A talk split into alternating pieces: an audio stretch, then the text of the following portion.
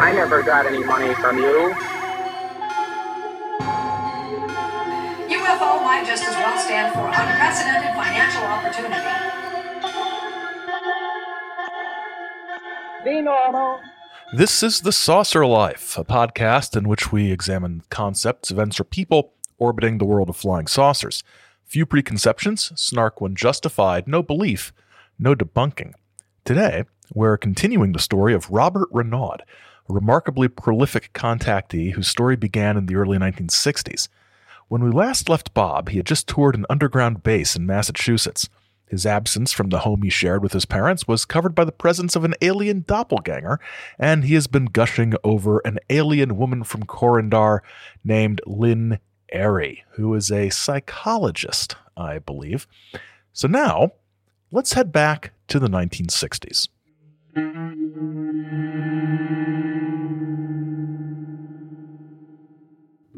So, as we get further into Bob Renaud's 1960s contacts, we're going to begin with an account from January 4th, 1964, entitled California Base Tour. So, this is another field trip to an alien base, hard on the heels of his trip to the base near his house in Massachusetts. And I'm curious to see how he gets from Massachusetts to California. I assume it's a flying saucer. But before Bob gets into his actual story, he wants to, in his words, pause and reflect a little bit on the importance of the last few years of his life. That's how he phrases it. You know, his entire life has been leading up to this. How are the last few years of his life important because of these messages, these contacts he's receiving from Corindor or Corendor? I'm honestly not sure how to pronounce it. It's probably one of the two. I have always been a believer in flying saucers ever since grade school. The possibility that we were being visited by people from planets outside our own has always held a special sort of intrigue within my scientifically oriented curiosity. Now, mind you, I'm not saying that I took contact stories at face value. I was open minded to them, of course, but it did not seem too wise to accept them without some kind of definite evidence. As you know, this evidence was rather unexpectedly supplied in July of 1961 when these riders of the silver discs chose to make contact with me. Since then, I have been given an entirely new philosophy of life, one that stirs within me a deep compassion and love for my fellow man on this and all worlds. It is a powerful desire to see our planet living in an ideal state of peace and unity through the brotherhood of all its inhabitants, free from fear, hatred, suffering, and violence. I can only consider myself endowed of a special honor to be a small part of this great and wonderful intrigue, and to be chosen by our wise brothers from beyond the skies as their voice to my fellow man. In this appointment lies a deep and tremendous responsibility for me. I have been made one of the elite groups that our brothers have elected to carry out the work begun by the Master Jesus Christ so long ago. It is very humbling, and yet I derive no great sense of importance from this massive work of which I am a small part. We who have communicated with these advanced beings from such planets as Venus, Mars, Saturn, and Korendor have been charged with delivering this and future generations from the horrors of war into the glorious new age of truth, light, and love that signifies an accordance with the universal laws long lacking on Earth. So, he goes on to ask for the support of readers in the cause of peace and universal harmony, which he explains is a massive job, which makes sense, and it can't be done alone, he says. He also talks about nuclear weapons again, making the actually fairly good point that if there are no actual concrete plans to use nuclear weapons, then why are we wasting time and effort and resources maintaining arsenals of nuclear weapons that are just going to sit there. He says, quote, this money, which could be used to feed, clothe, house, and educate our underprivileged, is instead invested in war toys, end quote, and warns that if the arms buildup continues, there will eventually be some sort of devastating conflict. Bob describes the arms race as, as kind of a, a piling up, a literal piling up of nuclear weapons uh, by by one side and the other, and they're they're separated.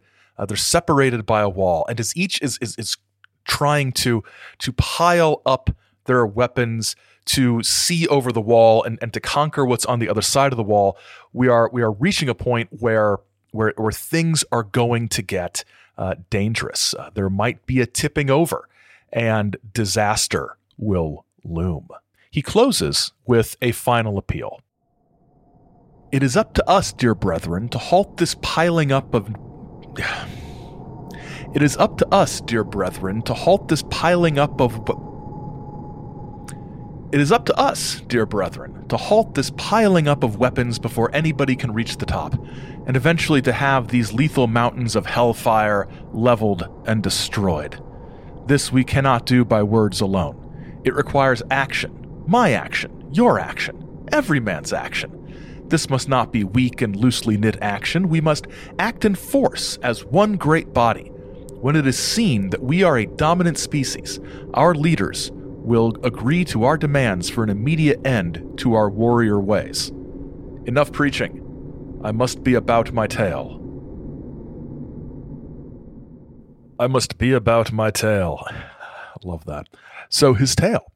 It's 1 a.m. on a Saturday morning, and he receives a telepathic communication, really kind of a prompt more than a communication, is the way he describes it. Anyway, he receives a telepathic nudge to go to his shortwave radio set. He gets some instructions and begins to get ready for his doppelganger to arrive. The Space Brothers show up around 4 a.m., and Bob is astonished to see that it is a different kind of craft that is transporting him this time. It is a flying craft that is hovering 500 feet in the air. The party is taken up into the craft by standing on a metallic disc, which is then lifted up into the ship by a blue beam. Now, the ship only has one room and seems to be controlled by a multi armed robot. It's about 50 feet in diameter. I mean, the room, not the robot. But despite not having a lot of different spaces, it still seems very well appointed. Around the wall, a long curving divan ran almost two thirds of the way around the perimeter of the room. Across the middle of the room, separating the seating area from the control section, was a bookshelf stuffed with all varieties of literature. The top of it was four feet from the floor, and the remaining six feet to the glowing ceiling was taken up by a shimmering translucent wall of a plastic material that caught the control area's lighting, splitting it into very flitting patterns of every color of the rainbow. I found out that it was filled with the fluid of a varying refractive index that acted as a sort of unstable prism, much like the oil films you often see on a puddle of water seem to be of many different hues. The floor in the lounge area was carpeted in a soft green material with the quality and thickness of the finest oriental rugs. It gave underfoot with a refreshing springiness that made it a pleasure to walk on. The walls were in a soft, non glossy pastel shade of green that blended very tastefully with the carpet and the deep green divan. Between the windows were scenes of Korendor in the fabulous three dimensional reproduction typical of their photos. These alone could keep our scientists busy for years trying to duplicate them. I like to think that those bookshelves are stuffed with the kind of literature as we saw last time, which is basically 1960s issues of Playboy that the aliens seem to enjoy, or at least Bob's doppelganger seems to enjoy. I like the idea of Bob's doppelganger going to various newsstands around the uh, the Boston area, picking up you know copies of of '60s girly magazines and and and just sort of stacking them on the shelves of this spaceship as the other space brothers get increasingly annoyed by it. So on this trip, Bob also describes the conversation that took place, which, which actually I didn't think about this. Uh, sort of ties into the girly magazine thread. We spent the few minutes in flight resting on the divan and discussing women, God bless them. Earthy, admittedly, but then one can't forever concentrate on ethereal philosophies. All work and no play make Jack a party pooper. I say this with the utmost sympathy and respect and and indeed love. But I'm getting a huge sort of imaginary friend vibe from um, from from this from this conversation. We we talked about girls in the flying saucer, guys. You know, I'm cool. Uh, it it just seems it it seems endearing, honestly. Um, especially since we don't know what they said about women. Um, if we knew details, we, we might not find it so so endearing. I, am I'm imagining it like uh, some sort of sixth grader with a crush, but it, it was probably a bit more um, off color than that. After what seems like only a few seconds, the ship descends into another one of those entrances into the Earth and down into the base, which is, from what I could tell from the description, partially built into the ocean floor. Bob is pretty happy because his space sweetheart, Lin-Erri, and those are his words, not mine, space sweetheart, is there to greet him. She looks as beautiful as always. She's wearing a deep bluish velvet dress, a white blouse, and sheer nylons with white shoes. She looks very sort of early 1960s. Her beauty, Bob says, would put any of our Miss Universes to shame. Now, lest you think that is the the extent of Bob's praise of Lin-Erri, he continues. Those lovely pools of blue, they could turn the coldest of men to butter in an instant. Forever they sparkle with the joy and love of life. Deep in them, one can see great wisdom, and yet there is simultaneously the sensuality that makes a normally sane young man go completely frantic. Her eternal smile was a caress to the observer. It was not one of those flashy model smiles, but a natural expression of deep, undisturbed happiness.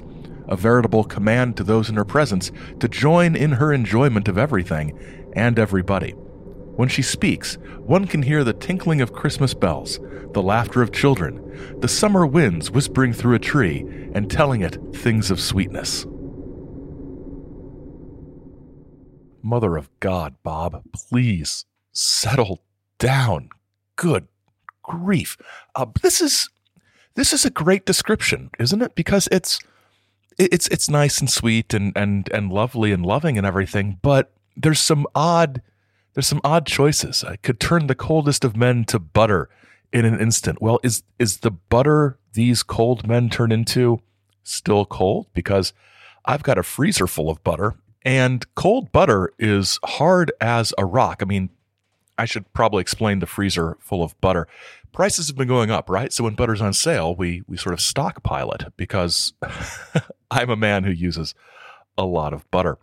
So I would have said something like those lovely pools of blue, they could melt the coldest of men like butter in an instant because butter, you know, apply some heat to it, it, it melts pretty quick. This has turned into a, a very butter centric podcast. So, so that I thought that choice was was kind of odd. Um, when she speaks, one can hear the tinkling of Christmas bells, the laughter of children, the summer winds whispering through a tree and telling it things of sweetness. It that's that's a lot. Um, I, I, like it. it. It's it's it's very it's very charming. I, I get the impression if if the uh, if the sort of conversation with the the other fellows in the in the, the UFO on the way to the base was kind of an imaginary friend sounding sort of situation, this seems almost like a it's like a Charlie Brown and the little red haired girl sort of sort of crush sort of thing. They spend a lot of time touring the base. It's it's very similar to the tour of the Massachusetts base. We go through room and room and room, and they explain to Bob the various technologies that are there, like like matter transmission. It's basically a transporter from Star Wars a little bit earlier, but not a totally unique idea. And the pump room, which you would think would involve a pump, but this is where they process all the various atmospheric gases that people inside the base need to survive. They also visit a room in which the Space Brothers monitor all the UFOs that are in Earth's airspace at any given time and can communicate can communicate with them and see through their sensors and things like that. And they notice that there's a transmission from one of the UFOs at that moment that that UFO is, is sort of approaching a group of soldiers at a military base who have noticed the UFOs. And the Space Brothers and the, the Space Sisters decide to have a little fun with the soldiers. Now, just to keep the alien name straight here, Astyr is sort of the guy showing him around the base, and Lin-Erri, of course, is the psychologist who he is uh, very sweet on. As we watched in amusement Astier sent the disc on a power dive right down at the men. One of them must have seen its motion in his peripheral vision. He looked up with a startled expression and yelled to his buddies. All of them stared wide eyed, almost unable to move, as the three foot disc flashed down at them. It missed them by about 10 feet, traveling at least 200 miles an hour, then vanished as Astier reactivated the optical shield. It stopped about 20 feet above them. He switched on the audio sensors and we listened to them as they continued to look upward where they saw the last disc. Anyone want to tell me I didn't see what I just saw? Jack, if you're crazy, then we all are. So now what? Do we tell the brass or just shut the f up and it never happened? I don't know about you, but I never saw that thing. It must have been my imagination. Yeah, I didn't see it either. There ain't any flying saucers or little green men. I could go for a tall blonde alien honey right about now. Hey, you up there, you got any you can spare? His companions added their own shouted comments. Yeah, what about me? Hey, I want a redhead. Lin-Erri couldn't resist the temptation. She picked up a microphone, pressed the talk button, and purred seductively. I'm here, boys. Are any of you man enough for me? They took off at a dead run toward the edge of the field. The small crowd that had gathered to watch the fun laughed aloud as she said with, a, with feigned disappointment, Oh, well, I guess not. Astier smiled as he said, There are now seven more believers in flying saucers. It would be interesting to be in their barracks tonight. That may be one of the most outstanding bits of any contact account that I have ever read. Um, now, I should be clear that Bob specifies in his 2008 updated footnotes that this is not what was printed in UFO International number 26 back in the early 1960s. He says what was published in that letter was an edited version more suitable to a 60s audience. He says this is what it really was originally when he saw it occur, um, which I, actually, this sounds like and a, realistic account. That doesn't mean I think it's real. It just means I think it sounds pretty realistic. Now, unfortunately, I don't have access to that issue of UFO International number 26. I, I think the uh, AFU's, the Archives for the Unexplained uh, collection, goes up to number 22 or 23.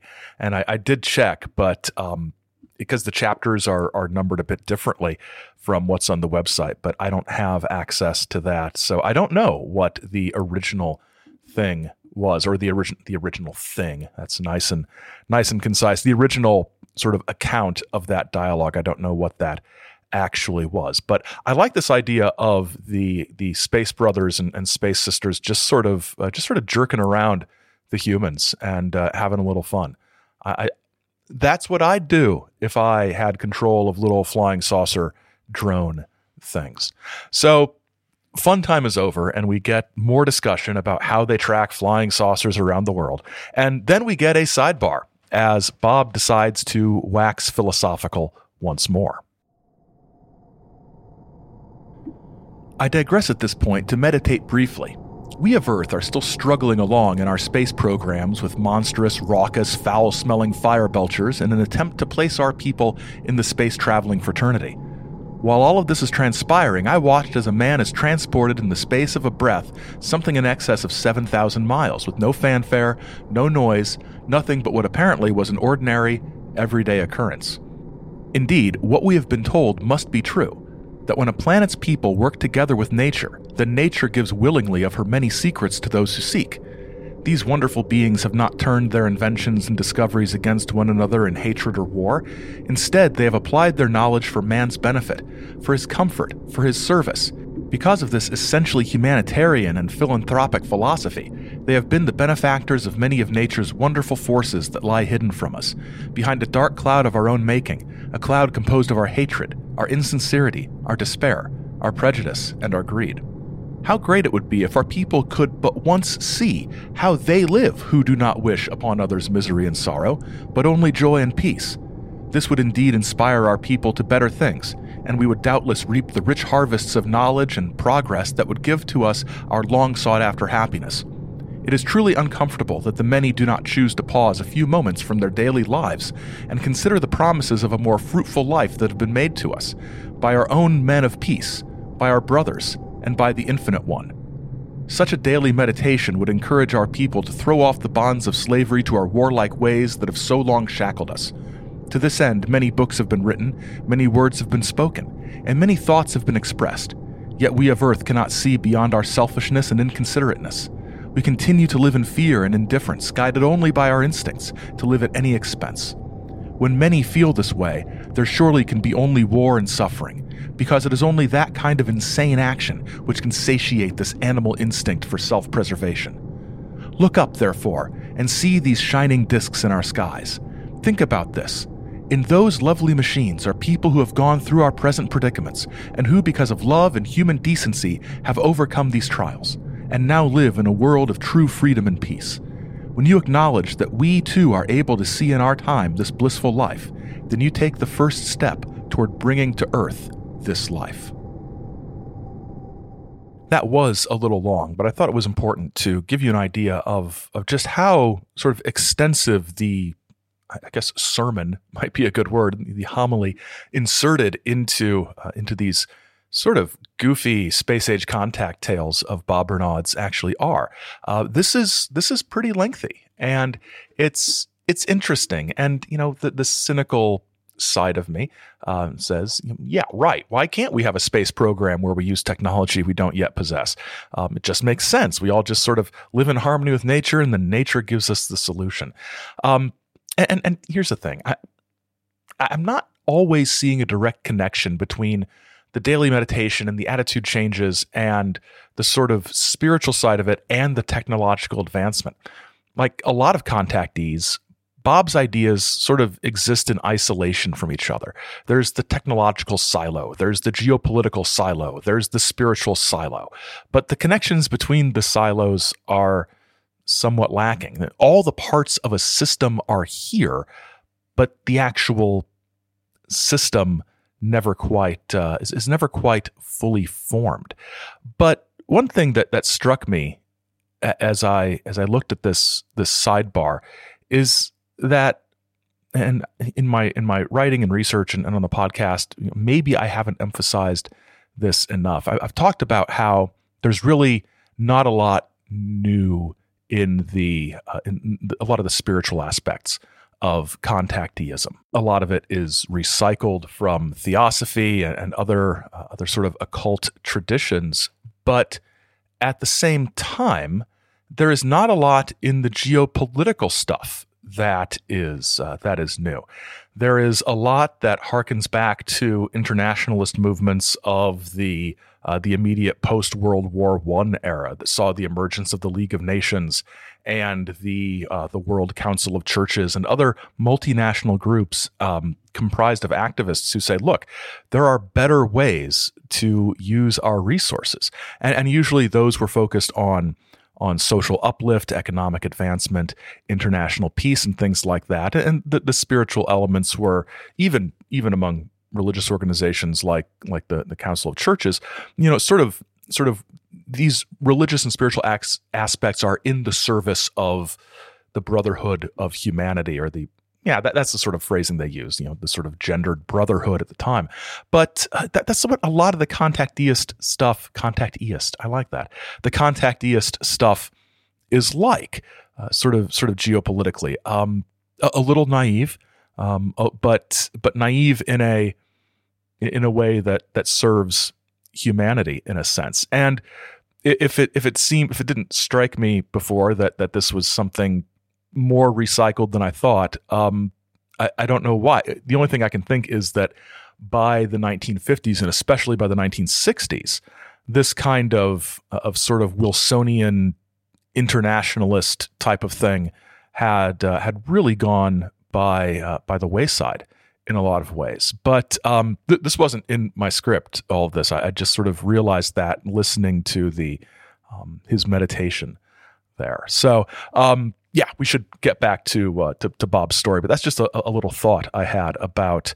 Uh, sort of the geopolitics of contacteeism. Actually, I think this would be a good point to take our uh, our break, looking at the uh, looking at the clock. So let's take a break, and then we will uh, continue talking about Bob Renaud's visit to the California undersea, underwater, underground base.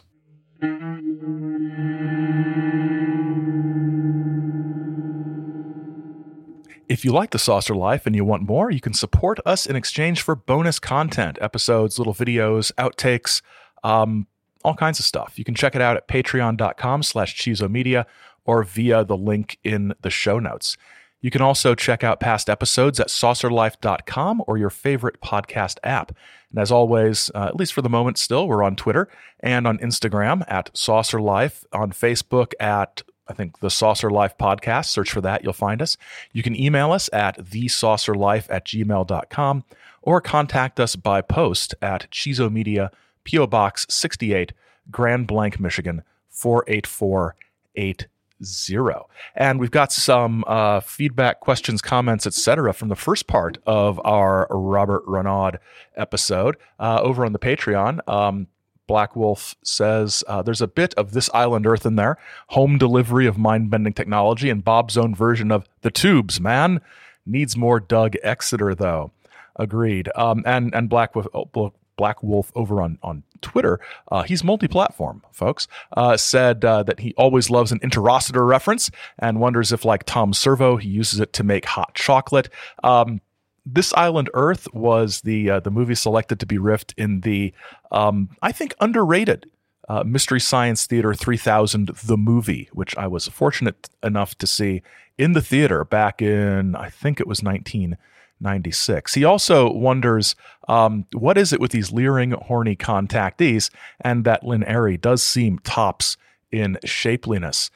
Um, and uh, Laura over on the Patreon says, just once, I would like to like a contactee to meet a female alien and not describe her physically, but mention that she has a great personality. Agreed. Uh, Maynard on Twitter recommends that we hide our porn from the aliens. Always a good uh, a good choice. Caleb, um, one of our patrons, says, I enjoyed that the Space Brothers used advanced recording technology to air JFK's funeral on what seems to be basic cable, or perhaps basic space cable. Do you think that when the humans developed streaming television services, the Space Brothers were like, ugh, why didn't we think of that? Yeah, I, I think it's interesting that, um, and, and of course, you know, there are obvious reasons for this. Um, but I think it's always interesting that the uh, the technology of the Space Brothers is is not always it, it, not always, but very very often completely imaginable to the reader. It it is not that different from where we can sort of anticipate our own technology being in a generation or two. Uh, there's rarely times when contactees report back is like, I saw things that I can't comprehend and I don't have the words to say. And I have had some kind of, you know, breakdown. Now, if you want to sort of give the contactees the sort of benefit of the doubt about this, you can say, well, maybe the technology was far and away uh, more more advanced than what we are used to. But the Space Brothers presented it in a visual form, a visual and, and tactile form that was familiar so as not to completely break a contactee's mind. Kind of in in the sense of of yes, on Star Trek it's the 23rd and 24th century, but boy, those starships seem to to operate with big chunky plastic switches or touch screens that are kind of like what we use. Well, that's because visually they have to present it in a way that that we understand. Um, I, wonder if the same thing is true of uh, of contactees, assuming that these things are all real. Um, uh, Laurel over on Patreon, pa- over on Patreon, over on uh, Patreon says, if this were real, the admission that, oh yeah, we don't really understand how this technology works ourselves, but we zap people's brains with it all the time, would be really worrying. Also, pretty funny that he waxes horny about Lin-Erri's figure, only to then describe her as wearing ski gear, which gives everyone the figure of a baked potato. Also, the letter from the small alien child is precious. Yes, I loved the the alien kid letter. I thought that was um, that was pretty good. Um, Gabriel McKee, a longtime listener and friend of the show, um, puts his research skills to use to tell us uh, that as for the phrase ufologer, it may not be pretty, but it was in use early. The ufologer was the title of a Washington, D.C. zine launched in 1957. So, ufologer is definitely a term that has been out there. We got a couple of emails as well. Um, Richard emails to say, I really enjoyed the episode on Robert Renaud. I found it really interesting that Renaud would describe the alien's translation device as needing both sounds and mental imagery. This reflects an old fashioned, though not outdated, is structuralist notion of language as a system of signs composed of a sound pattern or sound waves and psychological parts or word images and concepts, which are correspondences of delimited areas of the amorphous masses of sound and thought, as first defined by Ferdinand de Saussure. I don't know if Renaud was familiar with Saussure's course of general linguistics. In any case, beings of such advanced knowledge and technology shouldn't need a complex system. Good old humans have been able to learn languages they knew nothing about just from interacting with people without any kind of telepathic support. I personally know, for instance, of an Albanian immigrant to the US who learned English from scratch by watching Sesame Street. That's really interesting. And uh, you would know more about that than I would, and most of our listeners probably would, because I'm I'm not really up on the linguistic stuff, but it's always struck me as I don't know. I, I think I've met, mentioned this before, but but the idea that that alien beings um, would be so much like us that they would process language and images and words and everything in a way that is recognizable to us. Now, if, if we are all sort of cosmic re- cosmically related, that makes sense. But um, I, I, find it very interesting, and I, I didn't know this before I, I read your email, Richard. That uh, that that the way Renaud describes their this conception of language you know fits in with an actual linguistic theory. I I didn't uh, I didn't understand that before, but now um, I find that very very interesting. One final email from someone signing themselves the exiled and exalted tenth member of the Nine, which I like. Um, this is this is not related to Renaud, but is about contacteeism more generally. As someone who is part of an academic field, history, and has a strong understanding of its function to discover, dissect, and disseminate, what recommendations do you have for ufology in terms of first principles, goals, and methods? How can someone or anyone either find true answers or investigate? Okay, that's that's the first part. Um, so I think this is the way I always sort of sort of see it is that that contacteeism or, or ufology in general, but but contacteeism is sort of the thing I get into a bit. Um, th- you can sort of look at it as a a cultural phenomenon that can be viewed or examined through a variety of lenses. There's the the sort of historical aspect of looking at these primary sources from ufology and using them to gain a broader understanding of the world or, or, a particular nation at a given time. Um, you can look at the historical development of UFO belief over the decades, the way it, it twists and turns and, and, evolves and things like that. You can look at use the tools of a historian to sort of understand that. You can look at it from a more um, sort of not explicitly historical cultural uh, cultural theory perspective, which makes my head hurt. So I'll leave that to others. There are sociological aspects to consider. You could probably do sort of economic and, and socioeconomic class analyses of ufology. You could look at it through the lens of gender. Um, and sexuality. You can uh, take a religious studies approach, as scholars have been doing for uh, for decades. Really, the, the, first scholars to really look at um, at the UFO movement and contactees in particular were um, some some really good uh, religious studies folks back in the uh, the late '60s and into the 1970s. You can um, you can look at the development of UFO stories and tales in terms of um, as a modern folklore. You can look at all of those things, but I'm not sure you're going to find some true answers about what people are seeing in the skies. You can find all sorts of answers, uh, true answers about how people have described or reacted to the things seen in the skies over the years.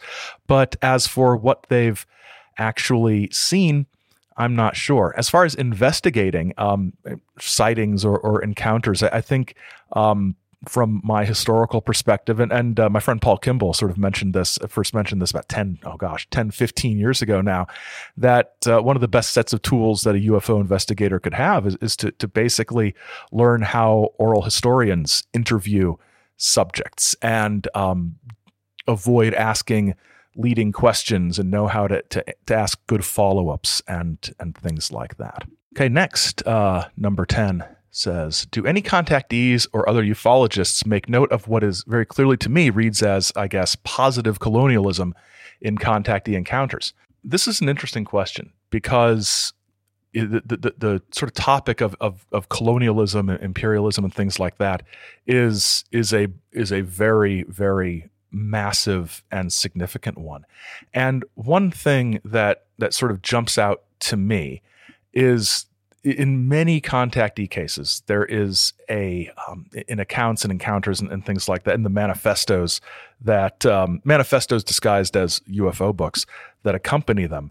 There is a sense of of the enlightened, advanced people have come to the benighted, horrible place and are providing information that will you know make things all better these advanced people from across the sea of stars know how to make things uh, know how to make things better and it, it does um, it does present as a, a sort of sort of the the happy shiny sort of sparkly clean good facade of of how colonialism has presented itself. You know, we're we're providing uplift. We are um, we're it's it's benevolent.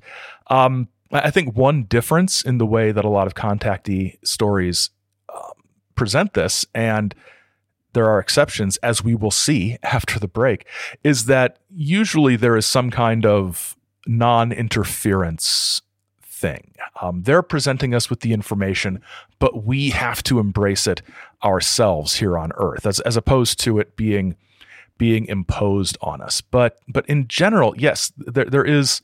I, I think there are extreme overtones of colonialism in a lot of contactee encounters, and and that would actually be a pretty good conference presentation for a UFO conference or a real conference. Um, yeah, I'm gonna gonna think about that because that's it does it does come out. It does come out quite quite a bit. And I'm not um I'm not as thoroughly up to date on modern academic studies of sort of colonialist culture and overtones and, and, and things like that as I I should be. But just from my not an expert on this aspect of things perspective, there there definitely seems to be some parallels. Thank you so much for that email. I, I love I, I I sound like I'm like I'm being sort of fawning and fulsome and whatever, but I seriously think that the Saucer Life has the most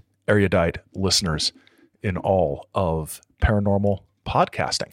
And with that, um, with that very gracious compliment out of the way, let's get back to uh, to Bob Renaud and this encounter in California.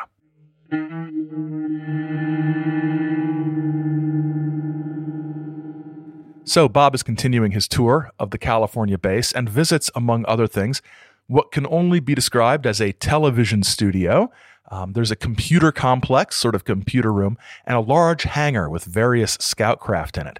But the climax of the encounter is meeting with two men. One of them we have met before, but the other is a new face. Now, Bob is in one of the big lounge rooms, which, like the lounge room in the Massachusetts base from the last episode and, and the, the sort of accommodations in the craft through which he was transported to the space. It's gorgeous. It's got the the carpet. It's it's got the the the couches or divans. Um, it's got all the stuff, and and Bob is sort of hanging out, waiting for the guests to arrive, and um, and just sort of thinking about how wonderful it is to know all these people from uh, for, from Korendor.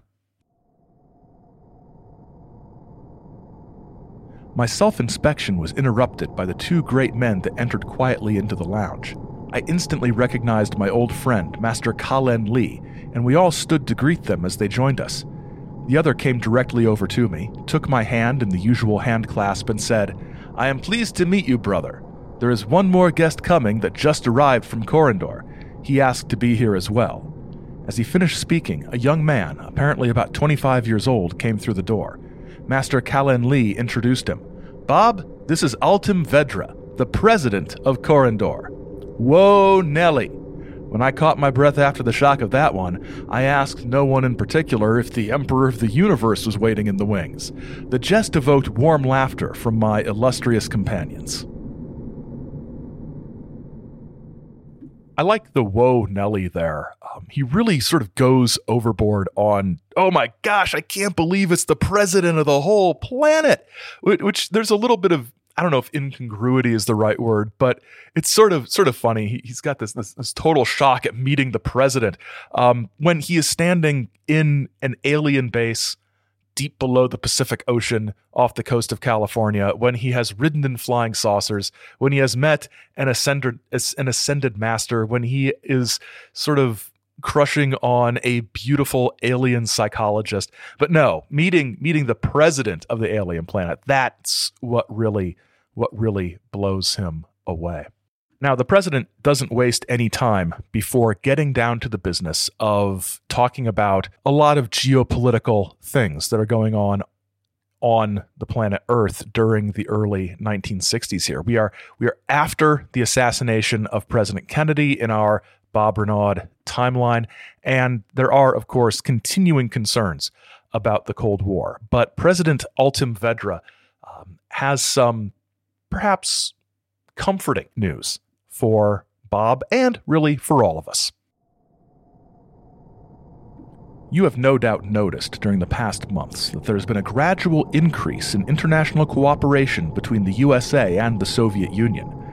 We can tell you now that one of those whom we have been psych printing these days is none other than Premier Nikita S. Khrushchev. We were also transmitting to President Kennedy before his tragic departure. We have now set up a worldwide program of psych printing to include all the major leaders of the world, and in the US and Russia, this includes members of the respective governments other than the president or premier. In the US, for example, we are working on the senators, the representatives, and the cabinet officials. I, for one, am glad the aliens are using their mind control, I'm, I'm, sorry, psych printing rays to influence the governments of the planet. That sounds like a fabulous idea. I'm not certain how I feel about this sort of narrative strand where the Space Brothers are actively influencing things to this degree. And I mentioned talking about that that one email during the break that that usually there's this non-interference policy that Space Brothers operate under. But with the Korendians, that doesn't seem to be the case. And this is this is kind of unusual. And I'm certain Renaud would argue that the psych printing doesn't control anybody's actions. It only provides influence and and and sort of feelings that hopefully they will they will act upon. But at the same time, it's it's a little it's a little disconcerting. It's we're we're not maybe this is the wrong way to think about it, but we're not in the 50s anymore. Um, things have gotten rough. A president's been assassinated. The war in Vietnam is is is starting to heat up, and we've got to do something serious. The Korendians might think to themselves before these humans destroy themselves completely. The president also has some good points to make about how the American economy works, or rather, how it doesn't work. You are seeing it become common where a certain product overloads the market to the point where it cannot possibly be consumed. This leads to wasted material, manpower, money, and time. On the other hand, there are things that are sorely needed by your people and yet are being manufactured by only a few companies. Among these is a low cost automobile of a price under $1,000. There's also a need for a self contained power source for the home to make such things as power failures obsolete and bringing electricity to everyone, no matter how far from a city or utility. Also, I might name a food which is practically waste free and a means of containing it in a consumable package, also a way of processing it cheaply so that it might be stored for indefinite periods. These are within your industry's reach you know that you have an excess of radios, hair dryers, and electric toothbrushes. Why not employ the out of work in producing the necessities that you now lack? Another point I might mention is that I have heard many of your roads are in rather sad condition. This in itself suggests a source of work for thousands, if not millions. Why not reclaim your deserts, build huge distillation plants to convert seawater to a more useful form, or set up operations to eliminate slums in cities? All these programs would have a stimulating effect on your economy and would certainly give you enough work to keep your entire population busy for years. I don't understand why you silly humans don't just solve your problems. Um, that's kind of the vibe I get. Uh, it, it's it's it's like the president is suggesting sort of New Deal work programs, only without the consideration of paying for these programs. They they seem to forget that money is an issue that needs to be dealt with unless it's making a low cost automobile of a price under a thousand dollars. I was going to go down a rabbit hole of car prices in 1964, but I decided that my time was better spent doing almost anything else. And I am I'm interested in in the food he might name, which is practically waste free and a means of containing it in a consumable package that can be stored for indefinite periods. This it sounds like a strange sort of riddle. Uh, suggestions in the, uh, the the comments on social media and through email are welcome as we try to determine what food this might be.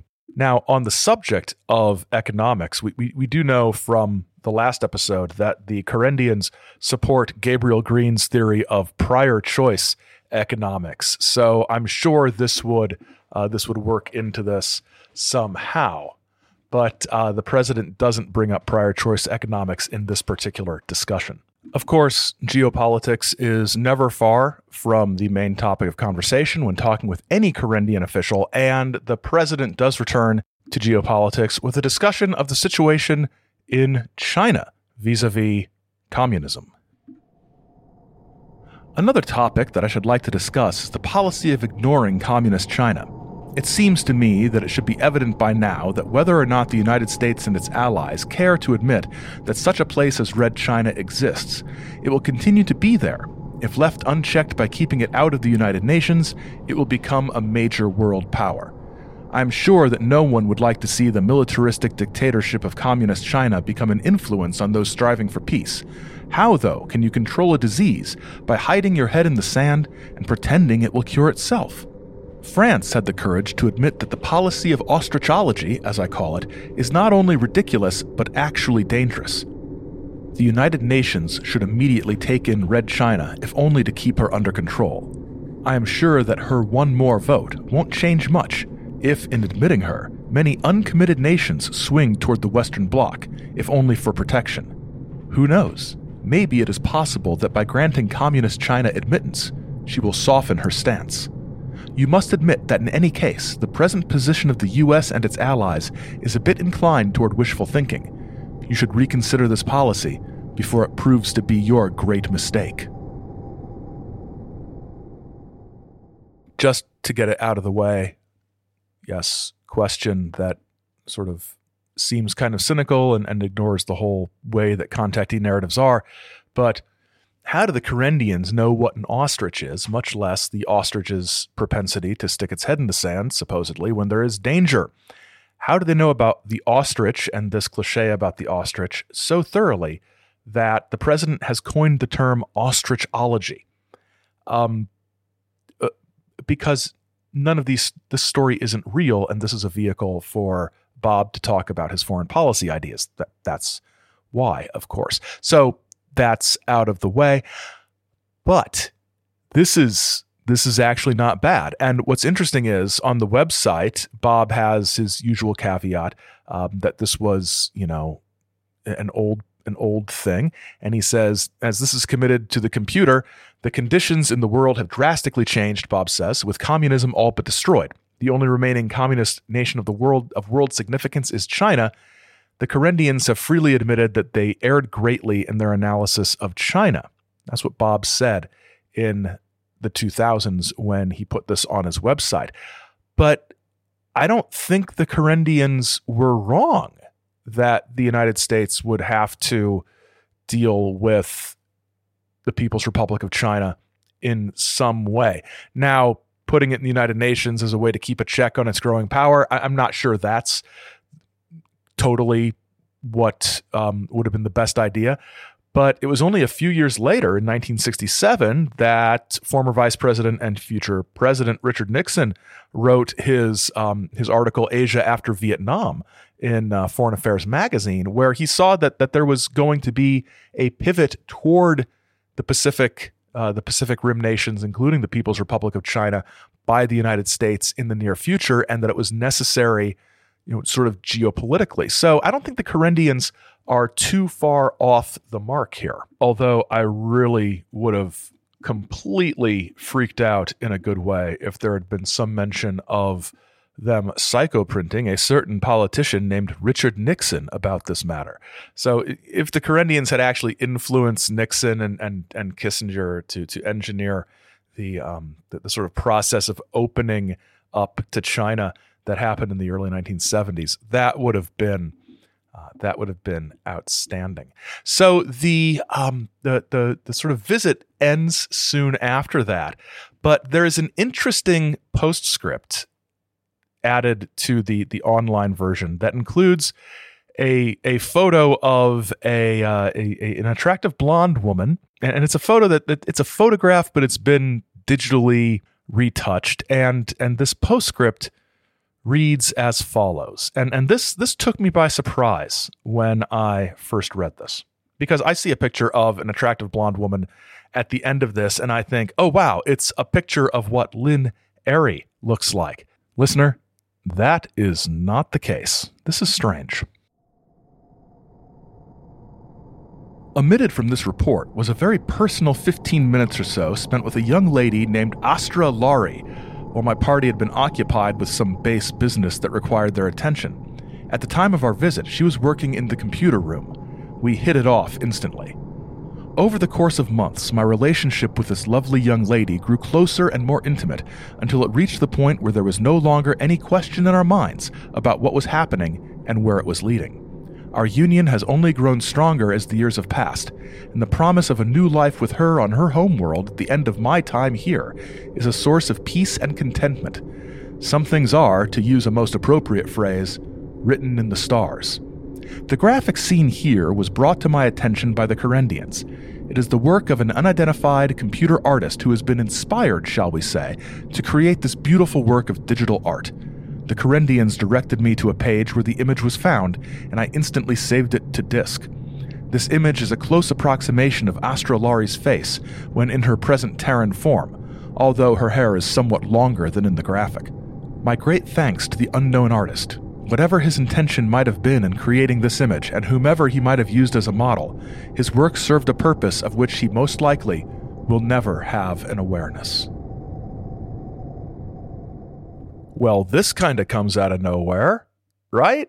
I mean, just out of nowhere. Oh, by the way, there's this other woman, not uh, Lin-Erri, but Astra Astra Laurie, and we're we're gonna spend the rest of our afterlife together. Once I'm dead, I'm going to be able to be with her on her planet. Now, I think I mentioned last time on the um, TerraCore site that has all of Renaud's saucer contacts and writings, uh, there is a massive, massive amount of stuff. So I went looking for further stories about Astra Laurie, and he, he sees her again on a, uh, a trip to the moon in 1967 and they uh, they they hold hands a bit, but that is about it on his on his first trip. Um, but on the second trip, he is uh, he is he is able to to see her and he he gushes about her and things. And then there's a contact in March of 2007 that he's titled "A Love Written in the Stars," which is an account of what he calls a very personal trip to Korendor um, in March of 2007. So there's a link in the show notes to these uh, these sites or the site where you can find all of these things. And we may return to to more Bob Renaud in the future. But one last encounter or transmission I want to talk about uh, on the show today is from uh, February of 1964 at 0100 hours. It's a communication from Lin-Erri, and it's entitled "Sex and the Population Explosion." Lin-Erri begins by talking about the the way that the population and the, the expected growth of population is is going to outstrip the resources available to the planet. She points out India and China and nations in South uh, South America um, that have uh, have large populations and, and the, where the population problems are worst. She, she says. Um, she says Africa is an exception because quote it is mostly jungle. She says what we need to do is educate parents on quote, the advisability of small families and the means of obtaining the full enjoyment of marital privileges without the usual consequences. The exact means we will discuss later. So, end quote. So, education, access to birth control, things like that. Again, much like the uh, the sort of geopolitical peace notions, international cooperation notions the Korendians discuss.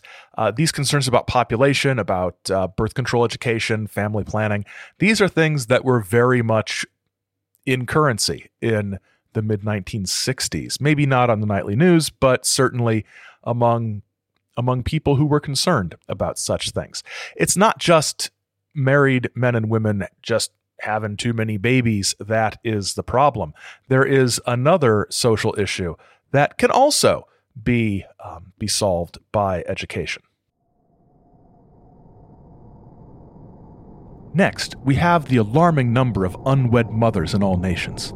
This is due in part to the lack of comprehensive sex education and the great number of restrictions and unrealistic taboos associated with sex. By this, we mean that it seems to be human nature to engage in the forbidden and mysterious. I should estimate that 95% of the unwed mothers were never given realistic sexual training and had no idea of the consequences, physically and socially, that accompany indiscreet capitulation to the pleasures of union. The male partner in the act is equally ignorant of the liabilities involved. As we see it, the main motivation is the lack of understanding, the clandestine secrecy, the beckoning mystery that surrounds sex, making of a process that is good and wholesome an object of unhealthy curiosity in many cases to the extent of cultist devotion to it, as witnessed in the early phallic cultures. What could possibly be more appealing to the young adults of your world than seeing for themselves what it is to consummate their passions? Their parents have hemmed and hawed so much that there is only one way to obtain a working knowledge of biological processes by experimentation. Now, I wouldn't call it a New Year's resolution, but I am going to somehow work the phrase indiscreet capitulation to the pleasures of union into conversation. Um, I'm going to aim for once a month. It uh, it, it, might not um, it might not happen. Honestly, be, by the time I hit stop on this recording, I will probably forget that I was going to do that. Isn't that a great phrase? Indiscreet capitulation to the pleasures of union. Um, there is no way to make sex sound less interesting, um, which sort of works against uh, Lin-Erri's whole notion here that uh, that sex is mysterious, therefore we want to uh, we want to try it. There's something to that, I think, uh, for the young people of uh, of the time, maybe the young people of all times, but um, it's 1964. We, you know, it's the age of um, wider access to birth control, although in some places still illegal for unmarried people until Supreme Court decisions later in the decade. But um, it, it's interesting because you know education, family planning. That this is not this is not you know unknown topics of conversation terrestrially, much less on an inter uh, interstellar or intergalactic basis. It, it goes on to to talk about various means of birth control, uh, criticizes the Roman Catholic Church for its uh, prohibition on birth control, discusses um, vasectomies and, and, tubal ligations. Also says there are uh, primitive, vicious, and immoral ways of preventing contraception, including castration.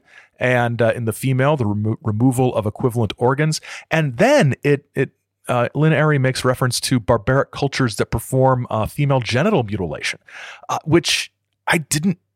Now, talk about things that were maybe not current topics of conversation in the early to mid 1960s. Female genital, genital mutilations is probably on that list. So, um, full points for bringing that uh, important issue to um, to the fore. I, I, I, this might be the only contactee document I'm aware of that discusses this. So this is um, this is this is interesting. It's um, an instance of a, a contactee um, experience discussing social concerns here on Earth, but with a level of specificity and granularity that you don't often see. And I, I think it's it's it's very different from his trips to the bases in Massachusetts and California. And I think it's a nice a, a nice coda to that to to sort of explain that um, you know Renaud was a remarkably broad person in terms of the topics he covered, and and that's the thing as we come to the end of this uh, of this episode um, of our sort of examination of Bob Renaud is that there's really no way to within sort of the con- confines and format of this show to go into a deep dive on all of Renaud's contacts and writings because it, you you could do a Bob Renaud podcast, a Renaud cast, um, where you you sort of go through chronologically all of these things up into the 21st century, all the way back to the 1960s. Um, that's not something I'm interested in doing, but if somebody wants to do a Renaud cast, I think that would be a a fine use of somebody's time. We will in the future, um, during the year, be dipping into Bob Renaud's uh, contacts here and there. Uh, next time, we're going to be doing something a little different, but uh, than Bob Renaud. Not different as far as the show goes, but but different from Bob Renaud. But we will definitely be returning to uh, to his experiences. We're going to see maybe what happens with Astrolari. Do we hear anything more about Astrolari? Um, does he meet the president anymore? Um, how do the Korendians cope with, uh, with their predictions maybe not coming true? Do they take credit for humanity uh, turning from a dark path, or do they kind of gloss it over and keep predicting doom if we don't continue to change our ways? It's it's interesting, and um, and Renaud Renaud fascinates me. This, these are strange, interesting stories, but um, those stories will be for another time.